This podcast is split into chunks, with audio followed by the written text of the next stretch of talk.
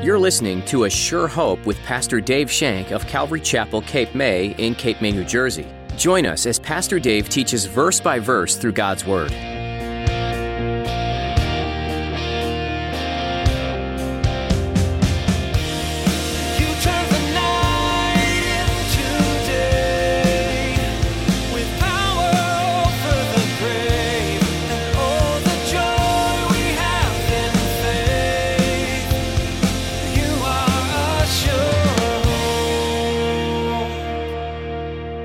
Greatest example of selflessness in the history of mankind is the cross of Jesus Christ. As we become less visible, as we deny ourselves, as we decrease, Jesus increases. He becomes greater, He becomes more visible in our lives. And then all of a sudden, it's His interest. It's His kingdom. It's His glory. It's His power. And it's His will that become my priority because I've stepped back and allow him full access to my entire life. Have you ever realized that when you cut bad things out of your life, good things start to enter? Some people may say it's luck, but Pastor Dave reminds us today that it's our supernatural Father at work. When you focus on God, when He becomes your priority over sin, Him and His ways will increase in your life. Now, here's Pastor Dave in the book of John, chapter 3, as he continues his message The way up is down.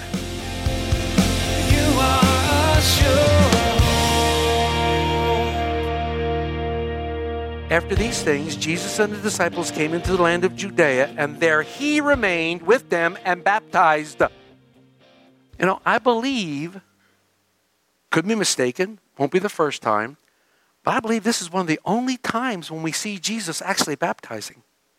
Usually his disciples are the ones doing the baptizing. But here, Jesus is clearly baptizing. He remained with them, he's baptizing them. In verse 23, we see that John the Baptist is also in the area. Now, John was also baptizing in Aenon near Salim because there was much water there, and they came and were baptized. John the Baptist is doing his thing. Many believe that it was on the opposite side of the river. He was doing his thing because the water was high. John was baptizing into repentance. John was the forerunner of Jesus Christ. And yes, they had ministry at the same time. And in verse 24 it says, This all happened before John was taken into prison. Verse 24, for John had not been thrown into prison. All happens before John is thrown into prison. But a problem arises. There's a dispute, as there always is when you have two people doing similar things. There's always a dispute. Let's look at verses 25 and 26. Then there arose a dispute between some of John's disciples and the Jews about purification. And they came to John and said to him, Rabbi, he who was with you beyond the Jordan, to which you have testified, behold, he is baptizing, and all are coming to him. Now, the dispute was over purification, but the, the Jews, namely the Pharisees, used this as a ploy to get John the Baptist's disciples to start thinking, well, wait a minute. Which baptism do we follow? Do we follow Jesus' baptism or do we follow John the Baptist's baptism? Wh- wh- which do we do? And it made them anxious. It made them worrisome. And that's what happens sometimes when we hear things that are opposing views. We get anxious and we get worried and we get nervous and we don't take it back to the Word of God to see what is really true. We're not Bereans about it. If you remember, the Bereans in Acts 17 11, they went back and they took everything that Paul said and they took it back to the scriptures to test to see if it was true. The disciples didn't do that. They were anxious. So they come to John. They come to their master John. And they said, You know, that guy that was on the other side of the Jordan, you know, the one that you talked about, he's baptizing, and everyone's going to him. Hmm. These guys were loyal followers of John. And I get the hint that they're feeling a little jealousy, they're feeling a little competition, they're feeling a little bit put out. They didn't like this guy coming in and baptizing when their master was baptizing. John's disciples were making a big deal out what they presumed to be some sort of competition whose baptism was better. And the Jews were egging the disciples on. But John doesn't waver. John is steadfast in what his belief is. He's steadfast in what the Lord has told him. He knows what his job is. He knows what his mission is. He knows what he's supposed to accomplish. Look at 27 and 28. John answered and said, A man can receive nothing unless it has been given to him from heaven. You yourselves bear witness that I said, I am not the Christ, but I have been sent before him. John does not buy into this idea of competition. as an aside, I don't believe I'm in competition with anybody. There is no competition. I believe that God has given me a task to do here at Calvary Chapel, and that's what I'm trying to do, line by line, verse by verse, teaching God's word, building up the body for the work of the ministry. I believe that's my chore. I don't care what they do down there. I don't care what they're doing down there. It's not my job to care. If they're preaching the gospel, praise God. If there are people getting saved and being born again, praise God. Who am I to say? I'm not worried about them. It's not a competition. I don't look at it that way. I never have. I'm not competing with anybody. No one. This is what got these disciples in trouble. John doesn't waver. He doesn't buy in this competition. It didn't bother John one bit that Jesus was baptized in. He wasn't going to allow envy. He wasn't going to allow jealousy. And he wasn't even going to allow pressure from his own disciples to change his point of view. We see that a lot. You get in the leadership, and there's envy, there's jealousy, and people are pressing you to do things that they want you to do. We must stay ever true to God's word. We must stay ever true to his word and not back off one bit. We're not going to be pressured by anything or anyone because we know it is God's word inerrant, infallible, pure. What is written is written by God himself through the Holy Spirit. Men did pun it. Yes, they did. But God inspired each man by the Spirit to write those things down. And we have it as it is. That's our task. That's what God has called us to do. John's mission, you remember, we studied it. John's mission was to announce the coming of Christ. Repent, the kingdom of God is at hand. And then he was baptizing, and all of a sudden, there he was. Whoa, the Lamb of God, that's him. John's mission, declare Jesus as the Lamb of God, then get out of the way. Back up. He emphatically said to them, I'm not the Christ. Remember when I told you that the Messiah was coming? Remember when I pointed to him in the scene and told you that? John was confident that the mission that he wanted to do was accomplished. So, to reinforce this idea, John uses this really great analogy to the Jews about a wedding. He used something that he knew that they would all understand. He uses this great example of the bridegroom and the best man. Let's read 29. He who has the bride is the bridegroom. But the friend of the bridegroom who stands and hears him rejoices greatly of the bridegroom's voice. Therefore, this joy of mine is fulfilled. See, in Jewish tradition, the best man made all the arrangements for the bridal feast. Best man set everything up for the great big feast. In fact, the best man was the one that presented the bride to the bridegroom. See the picture? John is the best man. He knows he's not the bridegroom. He knows he's not the one, but Jesus is the one. Jesus, meet your bride, meet your loved ones. And then he rejoices because his joy is complete. He's accomplished his job. And then he steps aside as the bride and bridegroom are married. And he says, Praise God. Our joy is not fulfilled in doing something for the Lord. Our joy is not fulfilled when we receive something for the Lord. Our joy is fulfilled when we hear his voice. When we hear his voice talking to us in the night, when we're reading his word and we hear that still small voice and he speaks to us and he fills our heart with that joy, then we have joy unspeakable, Peter says. Joy that we can't even describe. John saying, hey guys, it's okay that somebody else is baptizing. It's okay that they're going over after Jesus, and better yet, it's supposed to happen. Then John makes this statement, this poignant and priceless statement which basically is the gist of all that we're studying today. It's our focus verse. Look at verse 30. He, speaking of Jesus, must increase, but I, John says, must decrease. Wow. One commentator I want to share with you said this quote, This should be the motto of every Christian, especially those who are leaders among God's people. Jesus should become greater and more visible, and the servant should become less and less visible. One thing sticks out to me in this verse. Well, that's not true because tons of things stick out to me in this verse. But there's a couple words that I have to revisit. There's a couple words. They're the same word. Anybody see it? It's the word must. It's the word must. Now, This is the third time, third and fourth time, that the word must is used in chapter 3. Actually, it's the third, fourth, and fifth. Listen, in chapter 3, you must be born again. In chapter 7, you must be born again. In verse 14, even so the Son of Man must be lifted up.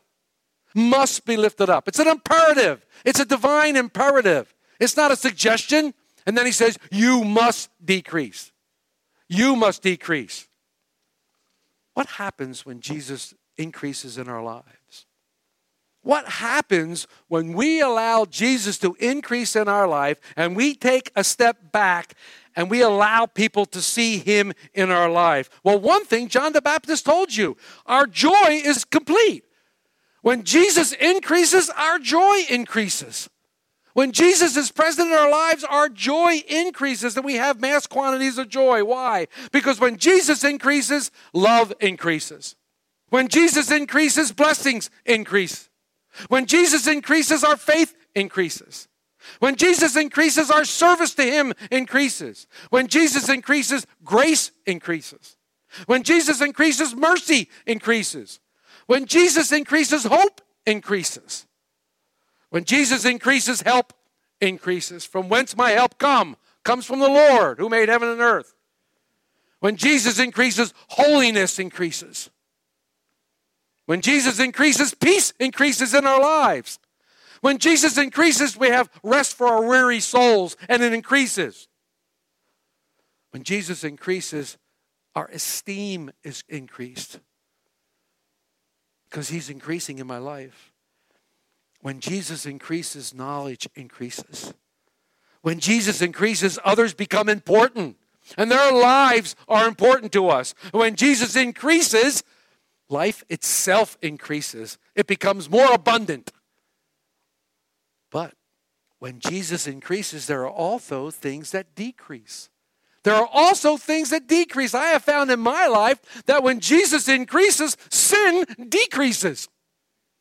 The more I am following Christ, the more closely I am associated with Him, the more closely I am in His Word, the more closely I am in my prayer time, I find that I am sinning less. When Jesus increases, circumstances seem to decrease in size. They're not quite as big as they used to be. When Jesus increases, our fears decrease. When Jesus increases, our struggle to maintain decreases. Our hurts decrease when Jesus increases. He must increase, I must decrease. This is an action. This is an action verb. This is an action time.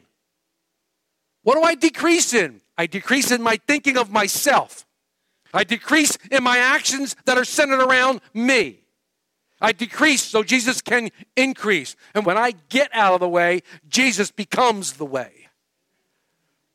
I need to first step back and allow Him to be seen. There are a lot of upside down statements in the Bible. There are a lot of statements that confuse us that go along with what we're talking about right here. There is a place in several of the synoptic gospels, Matthew, Mark, and Luke, where it says, If anyone desires to come after me, Jesus says, let him deny himself, take up his cross, and follow me. So the first requirement of a disciple would be to deny yourself. I must decrease. Take up your cross and follow him. That's what Matthew and Mark said. Luke says something different. He says, Take up your cross daily. Take up your cross daily and follow me. Paul said, For me to live is Christ, to die is gain. Dying to self is gain. Decreasing is gain as Jesus increases. Once again, who was our example? Jesus Christ. Look at his relationship with the Father. Look at what he said about his relationship with the Father. I've only come to do the Father's will. I've only come to do the will of him who sent me. The works I do, even the words I speak, are coming from the Father. That's our example. Paul says this He, Jesus, was rich, yet for our sakes he became poor, that through his poverty we might know the riches of God. Praise God. Cross of Jesus Christ stands as the greatest example of selflessness in the history of man. Greatest example of selflessness in the history of mankind is the cross of Jesus Christ. As we become less visible, as we deny ourselves, as we decrease, Jesus increases. He becomes greater. He becomes more visible in our lives. And then all of a sudden, it's His interest. It's His kingdom. It's His glory. It's His power. And it's His will that become my priority. Because I've stepped back and allowed Him full access to my entire life. I've given Him credit for every single thing that happens. I can take no credit. I allow the Holy Spirit to do whatever the Holy Spirit wants to do in my life. I say, Yes, Lord. And that's what I do. We want to see him exalted. Jesus himself was talking about the cross, but listen to this when he said, Even till the Son of Man must be lifted up. I want to see Jesus lifted up. I want to see him lifted up high and exalted. Not only here at Calvary Chapel, but in my every single day life. I want people to be able to look at me and go, wow, there's something in you that is drawing me to Christ. There's something I see in your life. There's something that you're doing. And I know it's not you, it's the Lord, but something's drawing me to Christ. I want to see that. You want your families to come to Christ? You want your loved ones? You want the prodigals to come home? Decrease. Get out of the way. Let Jesus increase in your life. There's another great upside down verse that Jesus says in Matthew 10 39. I'm going to read this one. Matthew 10 39 says, He who finds his life will lose it, and he who loses his life for my sake will find it. Wow. Another upside down thing. Wait a minute. See, one of the major problems in the world today is self centeredness. We think it's all about me. My worries, my pain, my sickness, me, me, me, me. I want to be number one. It's interesting. By nature, we're all this way. I can prove it. You have a small child, just about able to talk, probably says a few hundred words. You have them in a room with a lot of toys. You bring another little child in to play with them. Little child comes in and sees a toy, he grabs it. What does your child say? Mine! Did you teach them that they were his or hers? No. It's built in our nature. Mine. You got what belongs to me. And by the way, it's all about me. Didn't you know that? How dare you come into my house, play with my toys? Nature. We're born that way. That's the way we're born, and it increases. He that lives for himself only thinks of himself. But everything you do in that vein will be burned up like wood, hay, and stubble.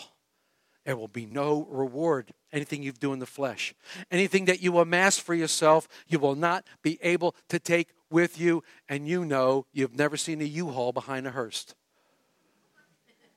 You've never seen it. Unless you go over to Egypt and dig up one of the pyramids because they took everything with them and they buried it in the pyramids, thinking it was going to help them in the afterlife. We must deny ourselves. We must decrease and Jesus must increase. The way up is down. Humble yourself in the sight of the Lord and he will lift you up. The Lord will lift you up. Would you rather be lifted up by Jesus or lifted up by man? These are the things that Jesus taught us. Give to those who take. Love those who would persecute you. Bless those who would curse you. Humble yourself. Lay down your life for others. And these things are all foreign to the world and go against the grain, they go against the flow. What do we need to do? What is it that we can do? What a beautiful and perfect time to examine yourself. To open up your heart before the Lord and go, okay, Lord, here I am. Look in. What you're going to find isn't so pretty. But please help me clean house. Help me jettison those things that are coming between me and you. Help me get rid of self. Help me get rid of self. We take an honest look at where we stand with Christ. Paul even said we should examine ourselves, for if we will judge ourselves, we will not be judged of him. If you're saying to me right now, well, Dave, I need to find myself, let me suggest to you that all you really need to find is Jesus Christ. Because if you find yourself, it won't benefit anybody or anyone else. But if you find Jesus Christ, you will have eternal life. You will have eternal life. Living for yourself is not fulfilling or gratifying. I can venture to say that many of us have tried it. In the end, it will only bring misery and emptiness. Misery and emptiness. When everything revolves around me, it's misery and emptiness. But when everything revolves around Christ, oh my goodness, my joy is overflowing. My joy is so full. I want to share that love with this person, with that person. I want to give to the poor. I want to go and witness Jesus Christ. I want to do these things because God is leading me and guiding me by His Spirit. Because the joy is so incredible, I can't contain it. I can't contain it. I have to share it. God's kingdom seems to be upside down. He must increase and I must decrease. If I wish to save myself, a life, I have to deny it. I have to lose it. This is foreign to my brain. But God's ways are not our ways. His thoughts are not our thoughts. But as I decrease and as I lose my life for His sake and as I die to self, new possibilities to be used by God open up. God wants to use each and every one of you today. It's a great, big, vast world out there that needs to be saved. You have children, you have grandchildren, you have brothers and sisters, you have spouses, you have people in your neighborhood. They need to be saved. We sang this morning, King of Heaven, come now. I got news for you. He's getting ready to come. He is getting ready to come. And we don't want anyone to be left behind. We don't want anyone to be, be here during that time of tribulation. When you allow Jesus to increase and your life allows Him to work through the Holy power of the Holy Spirit, marvelous things are going to happen. Incredible things will happen as you trust in Him and as you follow Him. A greater life will come out of dying to self. A greater life will come when Jesus increases and we decrease. Let me leave you with these words God is much more interested in His eternal plans than our temporary plans. God is much more interested in what is in a person's heart than what is taking place in the religious box. You didn't think I didn't get that one in there, did you? God is more interested in making you and me like Christ than our present happiness and comfort. Ouch. God always places the spiritual above the physical. Always. And God is often more interested in revealing himself through our weaknesses rather than through our strength. Yeah. The way up is down. So the only question remains which way are you headed? Which way are you going? You The book of John covers Jesus' life and ministry here on earth, but the book begins long before Jesus was born in a manger. He existed with God the Father from the start. So many other religions have some figure they look to or commemorate, but none of those mere men accomplished what Jesus did. Jesus came as a man and died, but then he came back to life because he's God. No other man can claim that remarkable feat. Only God could do this, and therefore, the only true one to follow is Jesus. What might be holding you back today in believing all that God says He is and does? If you have some questions you'd like answered, we'd be happy to try and answer these questions or pray with you about what's weighing on your heart. Please don't hesitate to call us at 609 884 5821. Again, that number is 609 884 5821. Keep looking to Scripture for answers and know that we care about the journey you're on. We're so glad you tuned in to A Sure Hope today. You can hear more messages like this one from Pastor Dave at our website. Just click on the Messages tab when you visit ASureHopeRadio.com. We'd love to meet you too. Find out how you can join us for worship at Calvary Chapel Cape May by visiting ASureHopeRadio.com. You'll also find us on Facebook and YouTube. Links for both are at ASureHopeRadio.com. There's more to learn from the book of John next time, so be sure to join us again on another edition of A Sure Hope.